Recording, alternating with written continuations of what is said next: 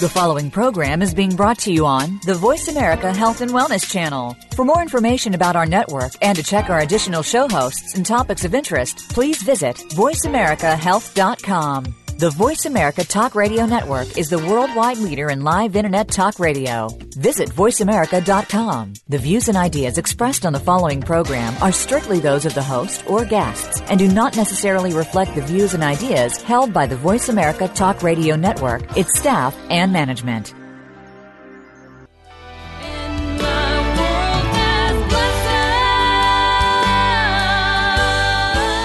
You're listening to Making Life Brighter on the Health and Wellness Channel, where we provide you with the latest information in healing, consciousness training, and all cutting edge healing modalities, featuring experts in their fields, including authors, musicians, and artists. Making Life Brighter will be a forum for healing, inspiring, and uplifting entertainment. Here is your host, Winifred Adams.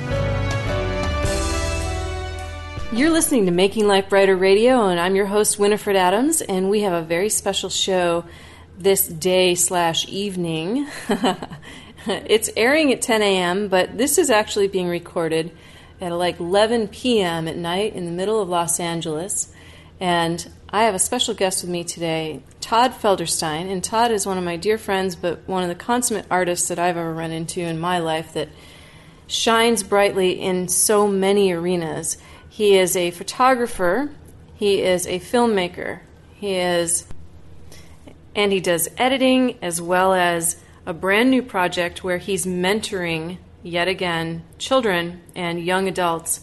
And Todd's spent a good deal of his adult life mentoring kids and those that even need um, special mentoring who have been affected by their circumstances. And so I welcome Todd Felderstein. Hello, hello, hello. Hello, it's nice to be with you this evening. And though it's here. playing in the morning, we're going to talk about LA in the evening. Yes, we're going to set the scene for you. It's nighttime. we're actually looking out at LA, and it's if the Hollywood sign were lit up, unfortunately it's not lit up anymore, but we'd be able to see it from this window. Absolutely. We're looking at the Hollywood Hills right now, and it's a gorgeous, warm evening here. We just came from dinner on Sunset Boulevard and having a great catch up talk, and want to share with you all of Todd's artistry and all the many amazing things that he's doing because Oh, he's thanks. a true talent. Thank you so True much. talent. It's a pleasure. Well, I've, I've had the pleasure personally. I mean, you know, Todd shot a lot of my music photos, and um, many of the things that I put out on my website and on my music page, Todd's the one who did it. And even my jewelry, my, my jewelry photo, he did that. And I remember shooting that. In fact, let's tell him that story.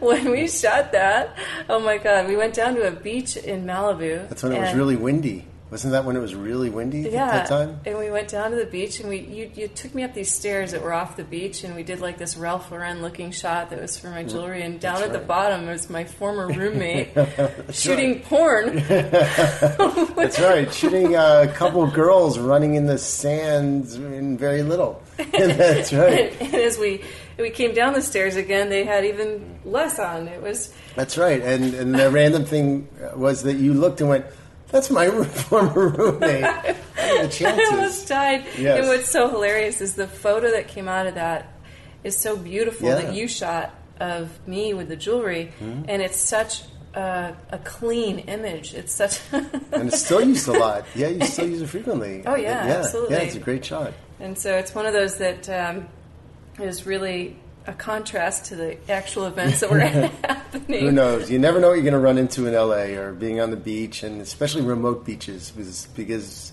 Yeah. people know how to steal a good shot, and uh, they don't think anybody's looking. Where's the Where's a place that you've shot uh, in LA that's one of your favorite? You know, there are two great places that I used to shoot that don't exist anymore, and Really? it's because of gentrification. So the first one, and it's been many years, but I used to shoot underneath the Santa Monica Pier, and still, obviously, the pier still exists, but because Santa Monica is now such a hot tourist spot, it's basically walled in. And I, when I say under the pier, I used to shoot under the pier, so the pier was all pylons, and the waves would come and crash through the pylons and um, and you'd be able to crawl under there and get great shots. And now the pier's been walled off, So you can't. Really? yeah, you can't go onto the pier anymore. There's you can only go where the bike path is. So yeah, so you go through the bike path, which has it forms like a tiny little tunnel. But other than that, you can't see the depth and the length of the of the pier as it goes into the ocean. And that's where I used to shoot, and it was really really cool. I've actually walked under there a long time ago. So Yeah. I didn't know that they, they sealed it off. It's all sealed off. Why? Um, probably for safety, I Oh, would yeah, imagine. yeah, yeah. I would imagine for safety. So do you have shots from that that you I do. I would have to find them. I also used to shoot my student films there. really? So yeah, yeah. So when I was in film school, I would go there and shoot my student films, and they were really cool. That was, and people would always, "Where is that? What's going on?" And that was, I, I won't say how long ago, but that was a while. that was a while ago. We never Yeah. tell our age no, in LA. no, top secret. Yes, Yeah. exactly. because we never grow don't- old here. We don't. We don't age. It's unfortunate. We never age. It's true. yeah. And then the second spot um, was in West LA, and it was it was um, it's where they're putting the the new metro, and um, so we used to have trolley lines here and train tracks, and they sort of run through random neighborhoods. And there was an area near West Side Pavilion, like Overland, mm, just north of the 10 freeway. And it's where the train tracks are. It's where the metro is now running. But before the metro was there, it was just these abandoned train tracks that was owned by, you know, the city. And what would happen is grass would grow grow really tall. So because you know these paths weren't used, and this was everybody's backyard. So this neighborhood, that's where they would walk their dogs, it's where they would do whatever. And I used to do photo shoots there, and it was this really high grass, and you're on the train tracks, and if you got it, golden hour, it was really beautiful. And uh, now that doesn't exist anymore because the the metro is now there. Not only is the metro there, they've put up walls, so to sound barriers for the homes. So um, none of that. That's all So much has changed, and you've watched Yeah. it change. I mean, you've really come to know LA as your home, very much. and yeah. you're from Baltimore originally, yeah. Yeah. But yeah. you you've come out here, and this is kind of your artistic stomping grounds now. It and is. you've done a lot of art while you've been here. Um, It's, it's wild. I mean, um, you know, paths unfold. You can set your path, and I thought my life would go in one direction, but it unfolds. And if I look back, I'm, I'm amazed. I'm just because it all seems like I, arri- I arrived yesterday, yeah. but it's not true. what, what's one of the fav- your favorite things that you've done artistically since you've been here? wow, um, that's an Something awesome that really question. stands out in your mind that said, "Oh, that's it. I did that." You know, that's it. it's an interesting question because a lot of things that I do, to my detriment, I do them and I move on. I don't carry them with me, so I don't run around and go, "Oh, I did this and I did that." I mean, I, I think if anything, because of my most commercial success was Spider-Man, so the TV show. So, um, um, but I don't carry things with me, and a lot of people do, and and I think I should. I think I'd probably be farther ahead in my career if I just had my bag of tricks and said, or my bag of history and said, oh yeah, this is this is this and this is that, and I have awards and I have all this other stuff, um, and that's what you need in order to market. But I don't do that, and um, and what happens, and if you talk to a lot of you know business advisors or coaches or uh, PR people, they basically say, grab a piece of paper and write down your accolades, write down the things that you've done, and this is something that I've been meaning to do recently. True story, and uh, and that is really to go through. Since I've been working professionally, some of the titles that I've created and what are the accolades? Because most things that I've done, I've gotten recognition, and uh, and I don't talk about them. I just sort of like, oh, that's great, and I, you know, you know, let's move on. I think that's true of a lot of artists, though.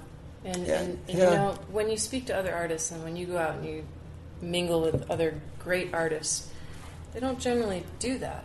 They talk about the art. Yeah. Talk about art in general, Right. and that's what you do. You talk about I what you're working on, and what's Yeah. inspiring you at the moment, and you know, or what you've just finished doing.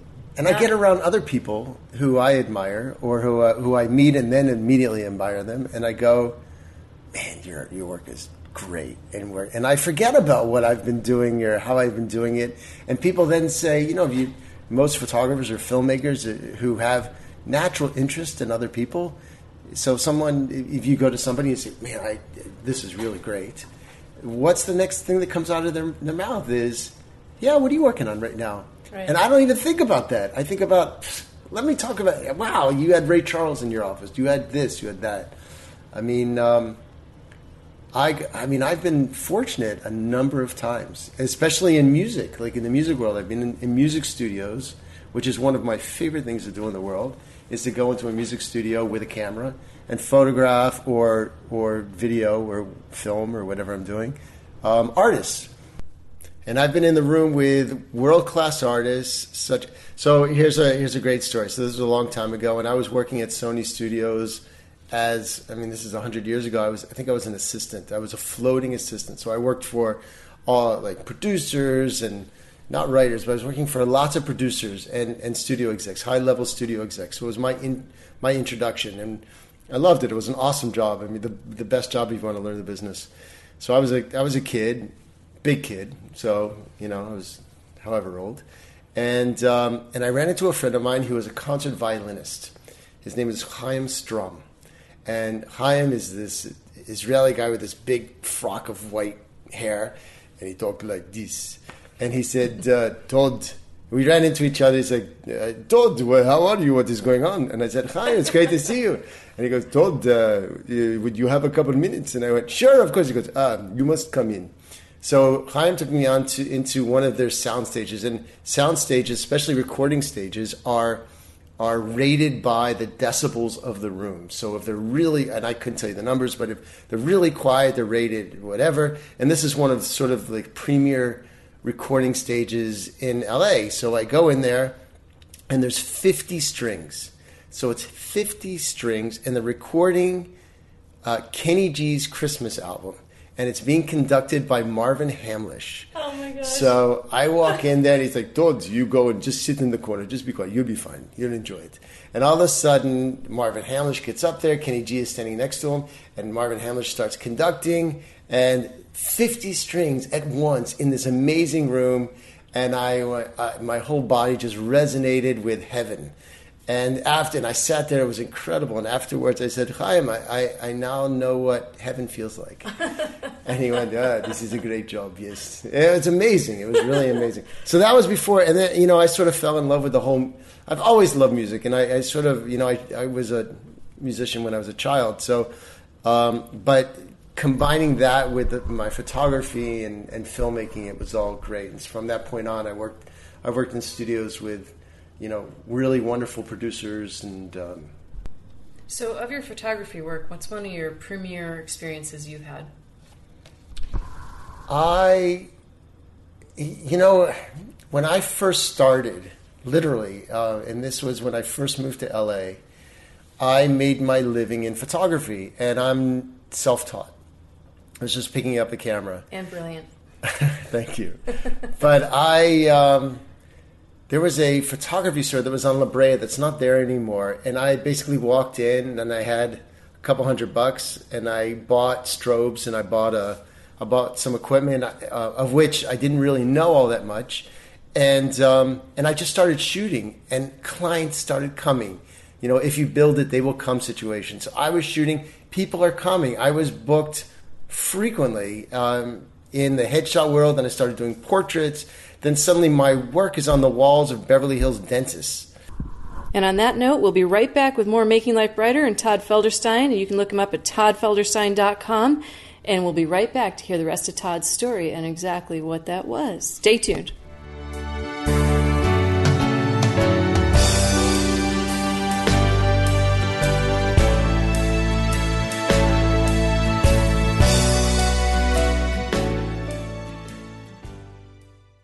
Making Life Brighter, your health and healing resource. With 20 years of successful healing, medical intuitive Winifred Adams has assisted thousands of people with their health and emotional well being, including a celebrity clientele. An expert in emotional healing and body system health, Winifred specializes in emotional trauma and hard to solve cases. An official guide to John of God, Winifred works with people from all over the world to facilitate optimum health Visit makinglifebrighter.com for more information and a discount off your first session. Appointments available in person or by Skype. Step by step, you made it through the journey of pregnancy. Now your baby is in your arms, and you're on the cusp of a new journey breastfeeding. As a new parent, you receive a lot of advice, much of it conflicting, some of it outdated. Tune into Born to be Breastfed with host Marie Biancuzzo to bust through the myths about feeding your baby. Marie and her guests will help you figure out what you can expect and put you on the best and surest path on your breastfeeding journey. Listen every Monday at 6 p.m. Eastern Time, 3 p.m. Pacific Time on the Voice America Health and Wellness Channel. Journey to John of God for healing with your guide, medical intuitive Winifred Adams. Experience healing with the world's most revered trance medium, John of God. Witness incredible healings, visit the sacred waterfall, and experience the heart opening wonders of the Casa de Dom Inácio in Brazil. For more information, visit makinglifebrighter.com. Tune in and visit the archived shows to learn of the miraculous healing with John of God. Special offer when you mention you heard it on the Health and Wellness Channel. See the website for details www.makinglifebrighter.com.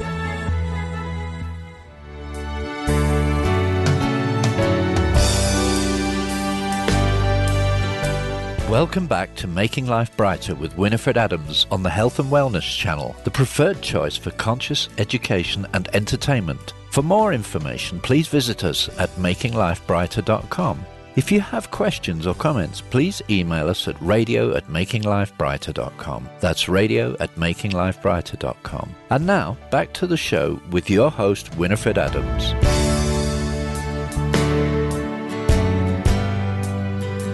And we're back with special guest Todd Felderstein tonight in Los Angeles, California, looking at the Hollywood Hills in the evening. And we were talking with Todd Felderstein, who is a filmmaker, writer, director, and photographer. And we were talking about his special moments of photography. And Todd was telling us about when he had started to work here in LA. So I am I'm a photographer at heart. So it all starts with photography. It all starts. People will say, and there's a lot of filmmakers who who, who began with photography and then they moved into um, film and telling stories through motion pictures. But I see things in singular images. I think singular images are really really powerful. Um, I love movies.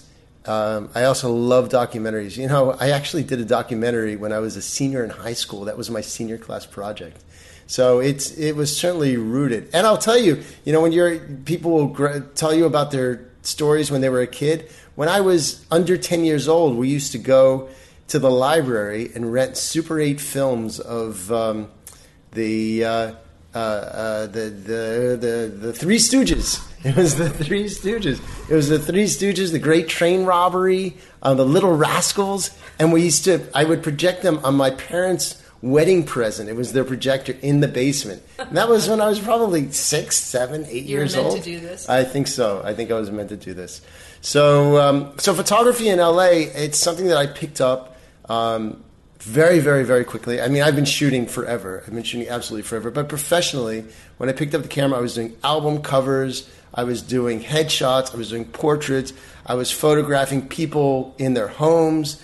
Um, I was using strobes. I was going onto roofs and doing this. I mean, suddenly I'm photographing celebrities of like Charlene Tilton and uh, from Dallas and um, her daughter, and then uh, Phil Chen, who is Rod Stewart's bass player, and a lot of other musicians. Uh, Roch Voisine, who at that time was a big Canadian um, rock star, and people were just coming to me, and I had this career going on. I was doing calendars and I was doing all sorts, and at the same time, I was doing short films. So I was r- going to Circuit City and I would buy a camera. Oh, this is horrible. I would go to Circuit City and I would I would buy a video camera and I would write a script and go out and shoot a short film and then I would, would return the camera.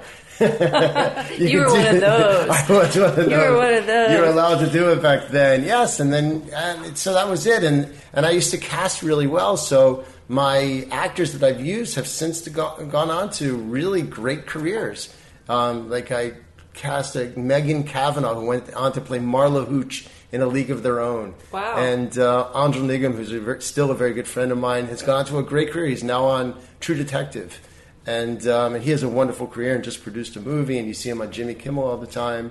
And uh, I mean, it just goes on. So it was really really nice. Uh, I mean, I had such a great time doing that. And then I wound up going to film school, and I worked for Jack Haley Jr., whose father was the Tin Man in The Wizard of Oz. So I learned all about documentaries and clip shows, and I used to edit for him.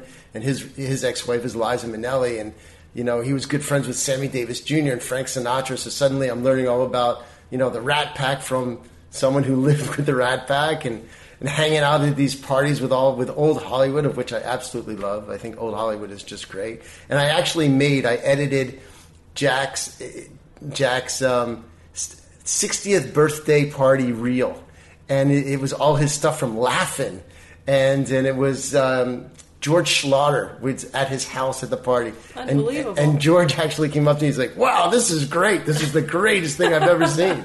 and one of the mistakes I made is I should have gone, "George, can I have a job?" Yeah. I just didn't do that. I instead I was this naive little kid. Oh, thank you. Yeah. I really like that but yeah, that was it. So I, I mean, everything was segueing from one thing to the next. And when I was in, um, when I was working for Jack, I actually wrote a. Sh- I was in film school at the same time. So, um, which was at LACC, Los Angeles City College. It wasn't the big fancy ones. It was LACC, great film program.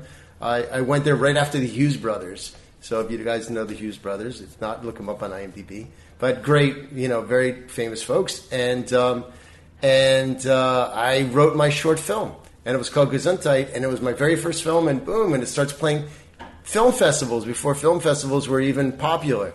You know, they just started. This was like the late '90s, so it just started the whole film festival thing. And my film, and I shot it in film, so there are no videos. This was shot on 16. And then from there, my career, I got picked up by Roger Corman, and I wound up doing some low budget films as a director and um, and then from there, I went off to Sony and, and you know started writing for Sony, and, and I still very much have my my director hat on. So it's like if I'm directing or if I'm doing photography or if I'm writing, um, I feel at home, and I and that's that's sort of the hardest thing I think for any artist because I, although making a living and all that other stuff is so much ingrained in all of us. If I find a good story, I'm like, okay, let's go do it. If I see someone who's interesting, I'm I'm just happy to pick up a camera and go out and shoot, and it's horrible. it's horrible. it's not uh, horrible. It, it, leads to great art, and you just had a showing recently in Wilshire Boulevard. Is that right? Uh, I did. Well, I did at um, wasn't on Wilshire. It was on Sunset. And um, I'm also on the faculty of LACP, which is Los Angeles Los Angeles Center of Photography. So um, they had a big faculty show, and I had an image in the show. And uh, you know, I, have won a few. I don't actually remember all the awards, but I've won a handful of photography awards, and I've won a handful of um, film festivals as well. And um, in the both documentary realm and a narrative uh, fiction realm. And um, yeah, and now I'm figuring out what my next one is. is well, actually... you're also mentoring again. Now let's yes. talk about your story project first, because the story project, sure. though it's not current right now, it it speaks to your nature as a person and the things that you do for other people, which I think is so important. And you have such a knack for this. I mean, you are this true to true to your core. So tell everybody about the Story Project because it's so special. Well, in the late '90s, um, the Story Project was actually formed by Dina Merrill and Ted Hartley, who are the chairman and co-chairman of RKO Studios. And they decided to create a nonprofit that further communication skills in at-risk teens throughout LA. They wanted to at risk teens. Teens, yes. Yeah. So throughout LA, they really wanted to. It was more than it, giving back is, is, a, is a funky little term. Um, they wanted to to really they, they realized that people's happiness and success is really based on communication, and that if you can't express yourself, then you're going to have a lot of problems with your future. So they figured, what's our greatest asset in LA, and that's really the storytelling community. So they reached out to Hollywood and basically said, "Hey, will you come into the classroom with us?" And I had just started working as a director at that time, and I knew the executive director, and she said, "Todd, come on into the classroom." Uh, directing professionally, by the way. So she said, Todd, come on into the classroom. Would you want to do it? And I've always loved teaching, and I love kids, and I actually taught when I was in college, and um, and I said, sure, of course. So I was one of the first mentors, and this is 1998, and we created um, curricula that that dealt with um, furthering storytelling through through digital media, through through uh, photography, through screenwriting, through short form narrative storytelling, through puppet shows, through whatever. So it started in a boys and girls club, and it sort of never let never ended. And in 2007, I was asked to take it over the, as the executive director because I had been mentoring for so many years, and I said sure. And I what was supposed to be like this short little stint lasted until 2013.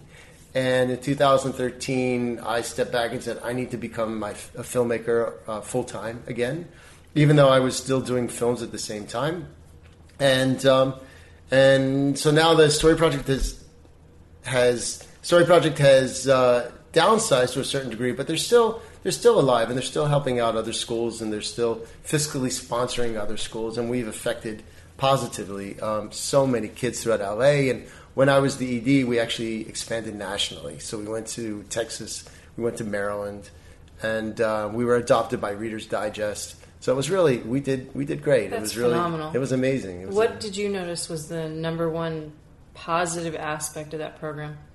smiles? Yeah. smiles. I mean, there's there's um, in certain places, uh, unfortunately, throughout the country, um, kids don't uh, they don't get to be kids.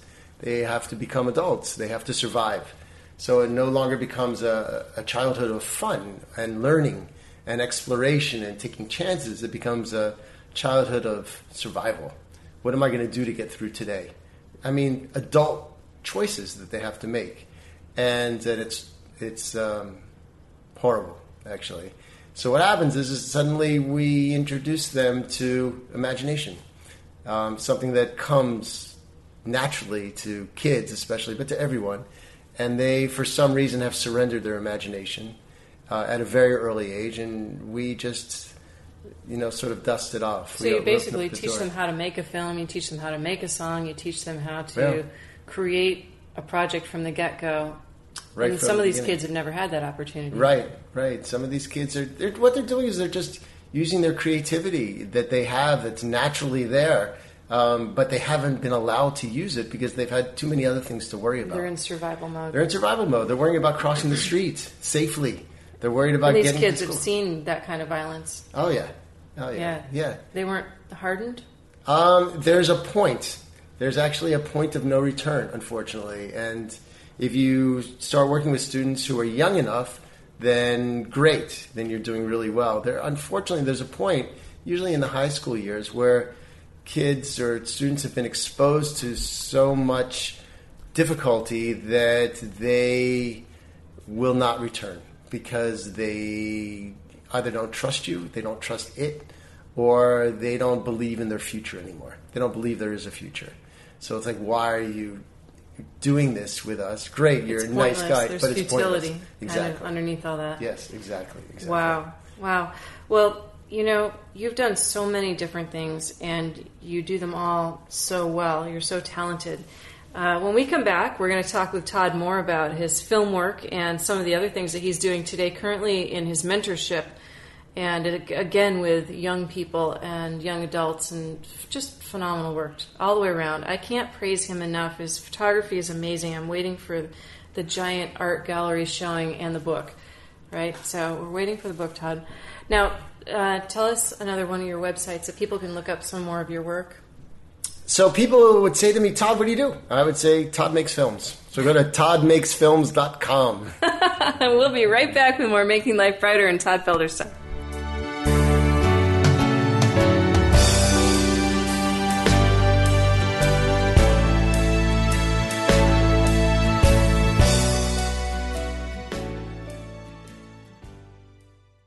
Journey to John of God for healing with your guide, medical intuitive Winifred Adams. Experience healing with the world's most revered trance medium, John of God. Witness incredible healings, visit the sacred waterfall, and experience the heart opening wonders of the Casa de Dom Inácio in Brazil. For more information, visit MakingLifeBrighter.com. Tune in and visit the archived shows to learn of the miraculous healing with John of God. Special offer when you mention you heard it on the Health and Wellness channel. See the website for details www.makinglifebrighter.com.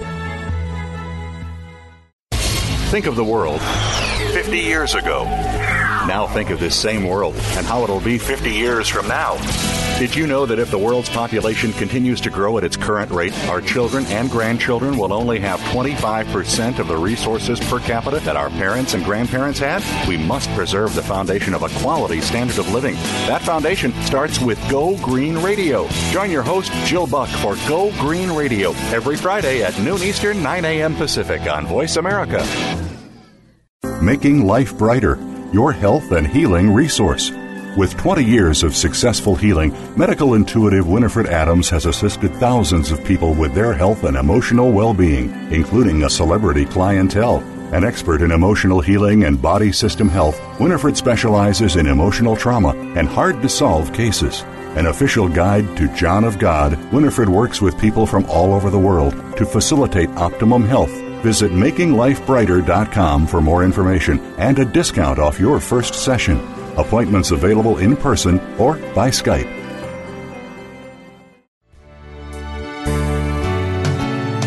Welcome back to Making Life Brighter with Winifred Adams on the Health and Wellness Channel. For more information, please visit us at makinglifebrighter.com. If you have questions, comments, or would like to make an appointment with medical intuitive Winifred Adams, please email us at radio at makinglifebrighter.com. That's radio at makinglifebrighter.com. Making Life Brighter, the preferred choice for conscious education and entertainment. Now, back to the show with your host, Miss Winifred Adams. We're back talking to Todd Felderstein and hearing all of his amazing stories through his varied careers in photography and film. And he was just telling us how he mentored children and uh, at risk children. So tell us a little bit about what you're doing now. Well, I'll tell you, when I was um, the ED at, at the Story Project, so at the same time, I was still out there making films. So I did a handful of music videos. I was still doing photography, shooting whenever I could, uh, obviously teaching a whole bunch. And then I did a bunch of collaborative films from short form, 30 minute to I did two features as well. And What's a, collab- a collaborative film? Yeah, so collaborative is, is where you are a co director and a co writer and a co producer with other people. So I am in the Guinness Book of World Records right now as one of 25 directors on a film that came out, I think, two years ago called The Owner. And it was a film that was based out of Detroit, actually, but it had filmmakers from all over the world. So, together as a group, en masse, all over the world, we collaborated on one singular storyline. And then we shot our own segments and then they were all edited together at, in one specific wow. location, and then we came out with a feature that was released two years ago, and then we have our second one. What was the be, name of that? That one was called The Owner, and then we have mm-hmm. one called The Train Station, which is probably going to come out in the next couple months. And that one has more directors, of which I don't know how many. So, what put it in the Guinness Book of World Records? Because we we are there for the most directors on a single film at 25. Oh. We knocked out a film that it was either 23 or 24, of which Joel and Ethan Coen we're, we're located. We so I bumped and Ethan Coen basically, which is quite an accolade. So there you go, quite a feather. Yes, so he did that, and then um, so what's happening outside of those? I am so I have written two TV pilots, one of which is being actively pitched, and I'm really excited because it's being received quite well.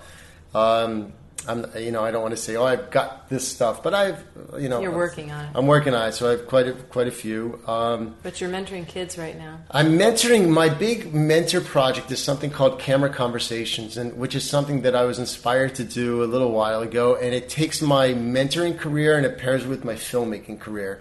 And basically, what I wanted to do is create short stories, three to six minutes, that reveal people's pivot points in their lives. Pivot points are basically aha moments. Um, why did I take the red pill over the blue pill, as they say in the Matrix? So what I do is it's a very much of a one man show. Is I'll go and, and have meetings with various people, and I bring either one or two cameras, very little lighting. I want to keep everything very natural, as natural as can be, and um, we have these we these short, intimate conversations about why is it that you do what you do? What is what was that moment where you made this decision? And the idea is is that if you're a person, say I'm talking with a musician, the idea is is that you know, say you're 15 years old and you have the aspirations to be a musician, you could say, well, I, I want to be a session rock guitar player. Who can I talk to? Who can I listen to for guidance? Just so happens I interviewed a guy named Michael Thompson who was the number one recorded rock guitar musician in the 90s. So he's on more number one singles than any other musician in history. And Michael talks about what was it? What was it that got him started? What was it that kept him in the game? Um, how, what kind of discipline? What's important to him? And he does that in a, in a short story. And it's actually that Well, where piece can is kind people of find these? cameraconversations.com. So if you go to cameraconversations.com, there's a library right now of um, over 20, and it's growing. So there'll be, uh, you know, hopefully it's going to be um, never ending. Hopefully they'll just keep on growing and growing and growing and growing. And there's, you know, I call it virtual mentoring. Um, but it's much more than that. It's certainly entertaining. Um, it's they're lots of fun. Of They're- all the celebrity people you've worked with or come in contact with, who is the most inspiring to you? Who who is one of the people that just made you very inspired or contemplate life? Uh, from a photography standpoint, it's Guy, Guy Webster. So, um, Guy, I did not do a camera conversation. I actually interviewed Guy for a magazine, uh, which is called Venetian. But Guy, as a photographer, we there's a we resonate together. So, um, I think everybody in life looks for a mentor, and there's some people who go, "Oh, I never had a mentor," but I think especially with the successful people, the people who really have amazing careers, they will credit their career to being inspired by someone else. And you know, Guy, I've only known now for a year and a half, I'd say, maybe two, and I wish I met him 20 years ago. But even at this point, I mean, and we've only talked a handful of times, it just means a lot to me. It it really works. He is a special guy, no Spe- pun intended. Yeah, yeah, yeah. That's right. He's Then- a very special person. And there is a person, um, actually, very, very early in my career. There's a guy. His name is Gil Siegel. I hope Gil hears this. Um, but Gil is someone who is he was a man, a music manager, um, who I met a long time ago. And Gil is Gil's a remarkable soul. He's just enormously generous. He introduced me to people like Burt Bacharach and Jerry Moss and all, all the people who I've worked with in the past. Who he's just such a good guy and really, really knowledgeable about business and people.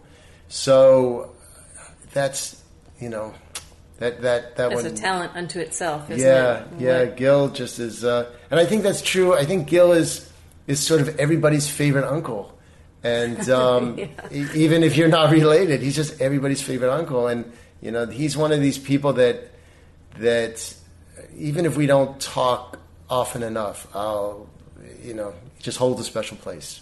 What's your favorite film project that you've worked on?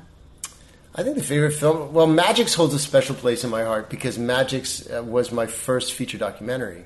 And, you know, and I ran off to Israel pretty much on a whim, just saying, look, I'm going to do it. I'm going to grab a camera and I'm going to go. And I made it and it won um, a couple best, it won five bests and it won stuff. And so it was one of those things. I think your favorite film project is the one that you're working on now. Really, I think Whatever's you- present. Whatever's present, yeah. Yeah. You just want to go and dedicate and be creative and keep on moving forward. I mean, there's things. It's the flow, isn't It's- it? it's It's, the not flow, the yeah. not the result, the end result. yeah, you look at your you look at your shelf and you say, "Oh, I remember this and I remember that," but it's but those are you know. Are you besting yourself, or are you just exploring yourself? Hopefully, I'm besting myself. Uh, you mean In terms of improving? every- yeah, yeah. everything. I hope so. I'm improving. Yeah, I I mean, I know. Interestingly enough, my camera conversations are improving. They're certainly getting better. Um, I have a, I have a like you. I have a nice knack with interviewing people, so that is working, and I'm able to sort of. I'm curious. I'm a, I'm a curious guy, especially on a one to one. I don't like if I'm in a room and I have to fight for attention or fight for it. I don't like that. But if I'm on a one to one, you know, let's talk for hours. I'm, I'm good. Yeah, that, that really. That We've works. talked for hours. Yes, we have. Yeah. We've shared all our fun and crazy and insane stories living in LA Yes. And traversing the entertainment world. I have a very obscure question for you. How has being Jewish in LA affected you? That's a great obscure question. How has being? Um, I love being Jewish. So Both I, ways. How has it affected you? Yeah. So I really identify. I mean, um, you know, there's no getting around it. Quite honestly, first of all, my last name is Felderstein. I haven't shortened it. I didn't Yeah. lengthen it, so it sort of gives it away. And um, I, you know, I love my culture, uh, and um, it's not, you know, I don't belong to a synagogue, and um, I, I think to my detriment. And I think that you know, churches and synagogues and any place of worship, that the it's ultimately about community, and I think that's really important. I think that in order to have success in yourself, um, regardless of your career, is really important to find your community. So I I think that had I or maybe in the future if I belong, my your community supports you. That's that's the goal. Being Jewish in LA, the, the great thing about I think being Jewish anywhere is that we are in community. We are certainly there's not a lot of us out there. You know, I think in the whole world there's about 16 million. That's it. So um, and you know we have a bond. I can't tell you why. I can't tell you how. But it's so entertainment driven. It's so it's interesting. There's there's so much culture in the Jewish community of right. entertainment and and business. Just well, business. Jews are natural storytellers, so it's that's how our culture survived. And we, you know, Jews are two things: um, education and stories. That's what we're about. And you know, throughout history, we we have maintained our own cultural identity through storytelling. So we are natural storytellers. That's what it is. So it only sort of makes sense that we are able to market this and uh, you know 100 years ago, 120 years ago, and actually turn it into an industry. I think there's Jewish. There's still a very strong Jewish presence in Hollywood. No longer is it is it Jewish dominated. I don't know, but it's a. I mean, it's enormously multicultural now. Does that so, help you at all? In traversing this? I would love to terrain? say yes, but no, not no? really. It hasn't, I, and maybe I'm I'm working the system wrong, but no, no. Um, uh, so it, the the idea that you know being Jewish puts you in a, a, favored position in the entertainment industry isn't exactly true. It's no, it's being an individual artist. Being an individual, being you know, it's a business. It's a business, and people. If you're going to, it's about making money at the end of the day. So go express yourself, create, create well. But it really, it's about making money. And you know, because everyone says it's about your contacts and who you know, and I don't know if that's totally true. Yeah, I don't either. I know a lot of people, and um, I have lots of acquaintances, and I have, uh, like most people, I think, you know, very good, very a small list of very good friends. Um, but I think I think this industry is very cliquey. I don't look at it as a re, as religion or cultural. I think of it. I think of it more as uh, the Greek system in a college. That's interesting. Yeah. So I look at I look at TV as being fraternities and sororities. Mm-hmm. That that's totally what television is. It's uh, you know you have to be accepted. You have to go in and go through rush week, and then you have to be accepted into a fraternity or sorority, and then you have parties. To me, that's what television is. And you have independent film which is everybody else. If you want to make a movie, go out make a movie. It makes no difference. You don't have to be accepted by anything. You can be a rebel. You can go out and say and, and do whatever you want to do. Uh, and if you want to be in commercial movies, you know, then it ha- then it's its own club. You know, it's probably more of the geeks than anything else. You know, it's the the cinema club that meets you know in the back room that nobody really wants to talk to which is cool. I mean, I'm happy to be part of that club. I mean, that's it. It's all of it. So We'll be right back with more Todd Felderstein right here on MakingLifeBrighter.com. Stay tuned.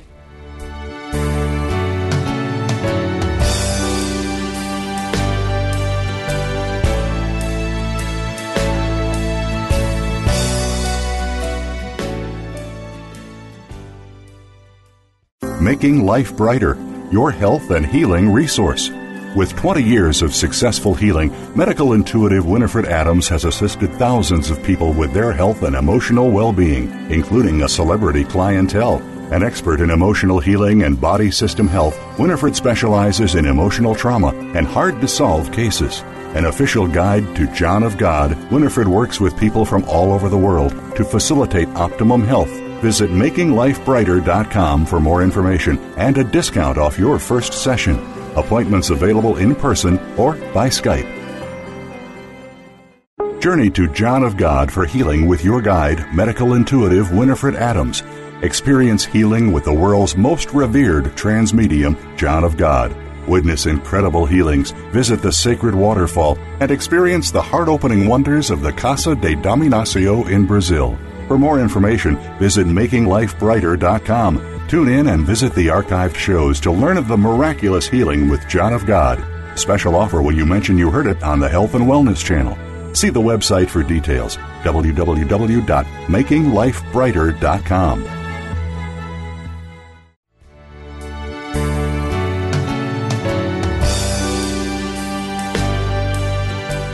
Welcome back to Making Life Brighter with Winifred Adams on the Health and Wellness Channel, the preferred choice for conscious education and entertainment. For more information, please visit us at makinglifebrighter.com.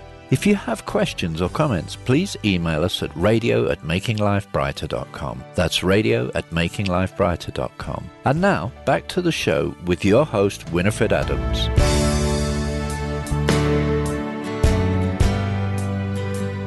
And we're talking today slash tonight with Todd Felderstein, and we're in Los Angeles, California. We've been talking to Todd about his artistry, his belief system, and basically his experiences here in LA. And Todd's been really involved in mentoring and mentoring children. He's got a special program that he's doing right now, and he was just discussing his camera conversations. And you can look that up at cameraconversations.com. You can look up his other work at toddfelderstein.com and ToddMakesFilms.com. ToddMakesFilms.com. I mean, Todd's just uh, everywhere. Everywhere. That's it. Everywhere, Todd. Exactly. That's the next one you need. Yeah, Todd everywhere. Yeah, ToddEverywhere.com. No, I'm kidding. I'm kidding. So tell us about the new mentorship program that you're doing right now. Well, I just finished teaching for two weeks at Los Angeles Center of Photography, which is photography is just really close to me, and I it was really actually I was really flattered that I was asked. Um, this all came about through another friend of mine who's a photographer, Marissa Roth, who's a wonderful former LA Times photographer, and she introduced me to LACP. And the last two weeks, I've been teaching teen street portraiture, and um, I've actually this is my the fourth my fourth class that I've taught with them, and you know, kids are these are not kids from um, challenged communities. These are kids with uh, a little bit more resources, a little bit more privilege, because there's um, certainly a cost with this class. But yet, it's really amazing that I think outside of the socioeconomic, the creativity is there. It's you give kids the opportunity, you give them the camera, you give them the the wherewithal, and um, you can't make it up. And you you you just you really can't. And not only that, but as a creative, you look at what these kids are creating, and you go, "Wow, where did this come from? How did they figure this out? Like where what? did, what are they doing? uh, they're doing just composition. They're doing images. We're doing street work where they place the camera in a tree, and uh, and the camera's dangling, and and it comes up with an angle that you never thought of or you never wanted to think of, quite honestly. And it gives you something that that's amazing. That's just absolutely amazing. There's So what do you find in these kids? What's the what's the surprising element that you found in doing this? no restrictions. So we give ourselves restrictions. We give ourselves rules. Rules are horrible things. Rules are so rules are I mean even in photography, you know, we learn leading lines, we learn rule of thirds, we learn all sorts. And you'll and myself included, you know, any instructor is going to say these are the rules of photography. Now I want you to forget the rules. Well, even before the, they know these rules, they're out and just doing what feels right. They're they're blending with the creative flow. So they're they're making it happen. They're just really making it happen. And you know, there's ways to improve it. There's certainly ways to improve it, but they are creating things without restriction. And what I find that we're doing um, as we get older is we start following rules. We have assignments, and we go, okay, well, this is what I need to do to accomplish this assignment. So, you know, then we start doing it over and over again. We don't challenge enough. We don't. We're shooting on automatic. We're living life on automatic. Way too much. Uh, our world has become so automated or so computerized. We live in a world where we live in an app world. We live in a world where we can take a picture on our phone, we could slide over an app, we can get great color, we can get great cropping, we can adjust our brightness, we can do all sorts of stuff in camera. It's only going to get worse. And we're forgetting, yes, that's creative. But wow, wouldn't it be great to create at that moment instead of in your phone, instead of relying on technology? Is we have to learn. Photography is a learn. Street photography is is about learning how to see. It's about how to see life around you. And if you're looking at your phone, you're not going to see life. And so many people walk down the street with their head down. Do you miss film? Like, I miss. it's funny. I, I went to a. Um, uh, I went to a, a, a, show, a gallery show last night with with Norman Seeff, who's a very well known rock and roll photographer. And I watched a video after leaving him. I watched this video that you can find on YouTube where it had pictures. It had a video of him shooting in a photo shoot. He's shooting Ray Charles, and he's using a camera with a motor drive, and you just hear, and that's how I started. And I, you know, an MD12 motor drive on my Nikon FM2 and I forgot, you know, and yeah, that's great. It's like you know your first girlfriend, and it's it's just awesome. And you you press the button, it's just and it's and it doesn't it, doesn't get any better than that. Actually, you can't change that sound. It's awesome. It really is awesome. So yes, I do miss that. What is it that you see happening in the future with the way we're going with everything? Well, I what do I see? I'm I think technology is great. I think I love technology. However, you can't replace technology with appreciation. I don't know if we're appreciating things anymore. I think our world is becoming enormously disposable, and we could erase digital with all the beauties that di- that digital has created. It's also given us an ease at erasing, and I think that if there's something that we don't like, instead of enjoying or learning from those impurities or those mistakes, or we're erasing them. We're pressing the button. We're bringing in the bulldozer. You know, it's like in LA, we never remodel. We don't remodel in LA. We bulldoze over and start from scratch. It's like, what's wrong with the old? Why don't we just slap on a coat of paint? No, we don't do that. That's it's an amazing thing about LA. I've never seen. I mean, when I moved here from Baltimore, I come from the land of you know, wallpaper and yeah. paint, brick buildings, and brick buildings. You know, in LA, it's like, oh, we just bought a house or we just bought a building. Boom! The builder, the bulldozers come in. They they level flatten it, it yeah. they flatten it, and they start from scratch. I'm like, wow, that's really incredible. I remember growing up in my neighborhood 10 minutes away, you can go down to this brick building that had a plaque on it that said 17, you know, something or other, and they gave a history of that building. And hey, this is Maryland. It's like, really? If it were LA, it would be a plaque in the ground. you know, and there would be a Starbucks behind it, yeah. and the plaque, and the plaque would say, "This is what happened here 200 years ago." Yeah, really. You know, or be on a film somewhere. Here's, here's yeah. Yes, exactly. Yeah. Exactly. But, so, it, but where are we going? I think we really have to we really have to cherish our moments. We don't need to we don't necessarily need to record them. We need to live them. We need to look up. Where are we going? Yeah, I mean, where are we going? I think yeah. there's going to be a lot of there's going to be a lot of really magical things that are going to happen in the future. The fact, I think the question is, are we going to appreciate them, or are we just going to say, okay, that was great. What's next? You know, okay, oh, they moved. That, that was really wonderful. What's next? And I think if I think if we just keep on moving at the rate that we're moving, at the speed that we're moving, without really appreciating, then one, we're never going to be satisfied uh, because we're going to keep on not even accumulating. It's just nothing's going to really affect us anymore. We're going to forget how to use our senses. Mm-hmm. And we really have to. One of the greatest things was when I had this show at LACP and my images on the wall, people are walking around looking at images. A friend of mine came in who was an art curator, and she stopped and she looked at the image and just stood there. Stood there for a while. And I said, What are you doing? And she goes, I'm taking it in. Awesome. And on that note, We've been speaking with Todd. Todd, what makes your life brighter? You do. The fact that, yeah, the fact that you're interested and you're concerned and that you want to share and that uh, that you're on this mission. Yeah, you make my life brighter, and people like you, and hopefully there'll be a lot more people like you that that are interested and concerned and curious. Very cool. Thank you so much. It's been a pleasure. Todd Felderstein, everybody. Go to all those websites And we'll be back next week with more Making Life Brighter Radio right here. Thank you, Todd. Thank you. Thank you for listening to Making Life Brighter on the Health and Wellness Channel. Be sure to join us each week at 10 a.m. for information, inspiration, and education with leading experts in healing and consciousness. For more information and a complete show schedule, please visit us at makinglifebrighter.com. Making Life Brighter, successfully helping you feel better from the inside out.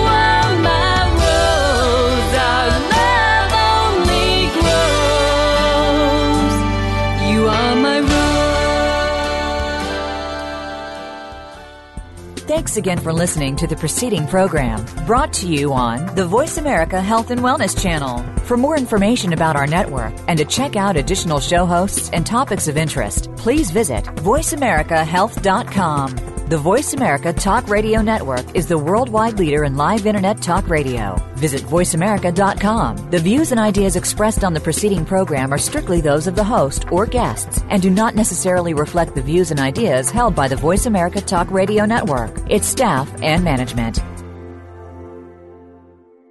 This podcast is a part of the C Suite Radio Network.